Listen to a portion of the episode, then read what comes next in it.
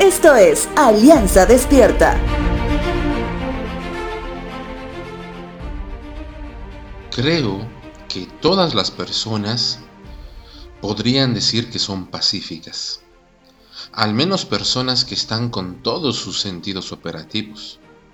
Sin embargo, muchas veces se ha dicho, si me buscan, me encuentran. En otras palabras, soy pacífico hasta que suceda algo que haga que piense y obre de manera diferente. Entonces, si es así en muchas personas, entonces nunca fue pacífica, ya que si esa paz que dice tener y emanar a los demás tiene condiciones, sin duda que puede ser cualquier cosa excepto paz. El salmista, en el capítulo 14, expresa lo siguiente acerca de lo que provoca la verdadera y la falsa paz. Verso 30 dice lo siguiente. La paz en el corazón da salud al cuerpo, mas los celos son como cáncer en los huesos. Tal vez estás pensando que soy muy inocente al pensar que alguien puede ser un ente de paz a pesar de lo que le suceda. Y que puede ser hasta considerado un tonto si no reacciona como lo harían los demás. Por ejemplo, ante la injusticia, ante la mala atención en un restaurante, ante el insulto orate del conductor de mi costado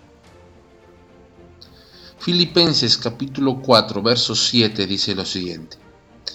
Y la paz de Dios que sobrepasa todo entendimiento, guardará vuestros corazones y vuestros pensamientos en Cristo Jesús. He aquí cómo podemos gozar de ese tipo de paz.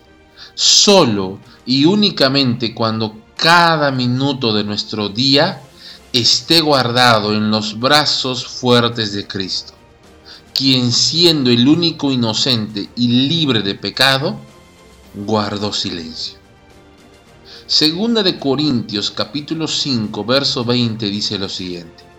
Así que somos embajadores en nombre de Cristo, como si Dios rogase por medio de nosotros. Os rogamos en nombre de Cristo reconciliaos con Dios. Si hoy te reconoces como una persona seguidora de Cristo, salvada por Él, entonces eres un agente de paz, eres un agente de reconciliación. Y que quienes hoy no tengan paz puedan ver en ti la paz que sobrepasa el pensamiento del mundo en el año 2021.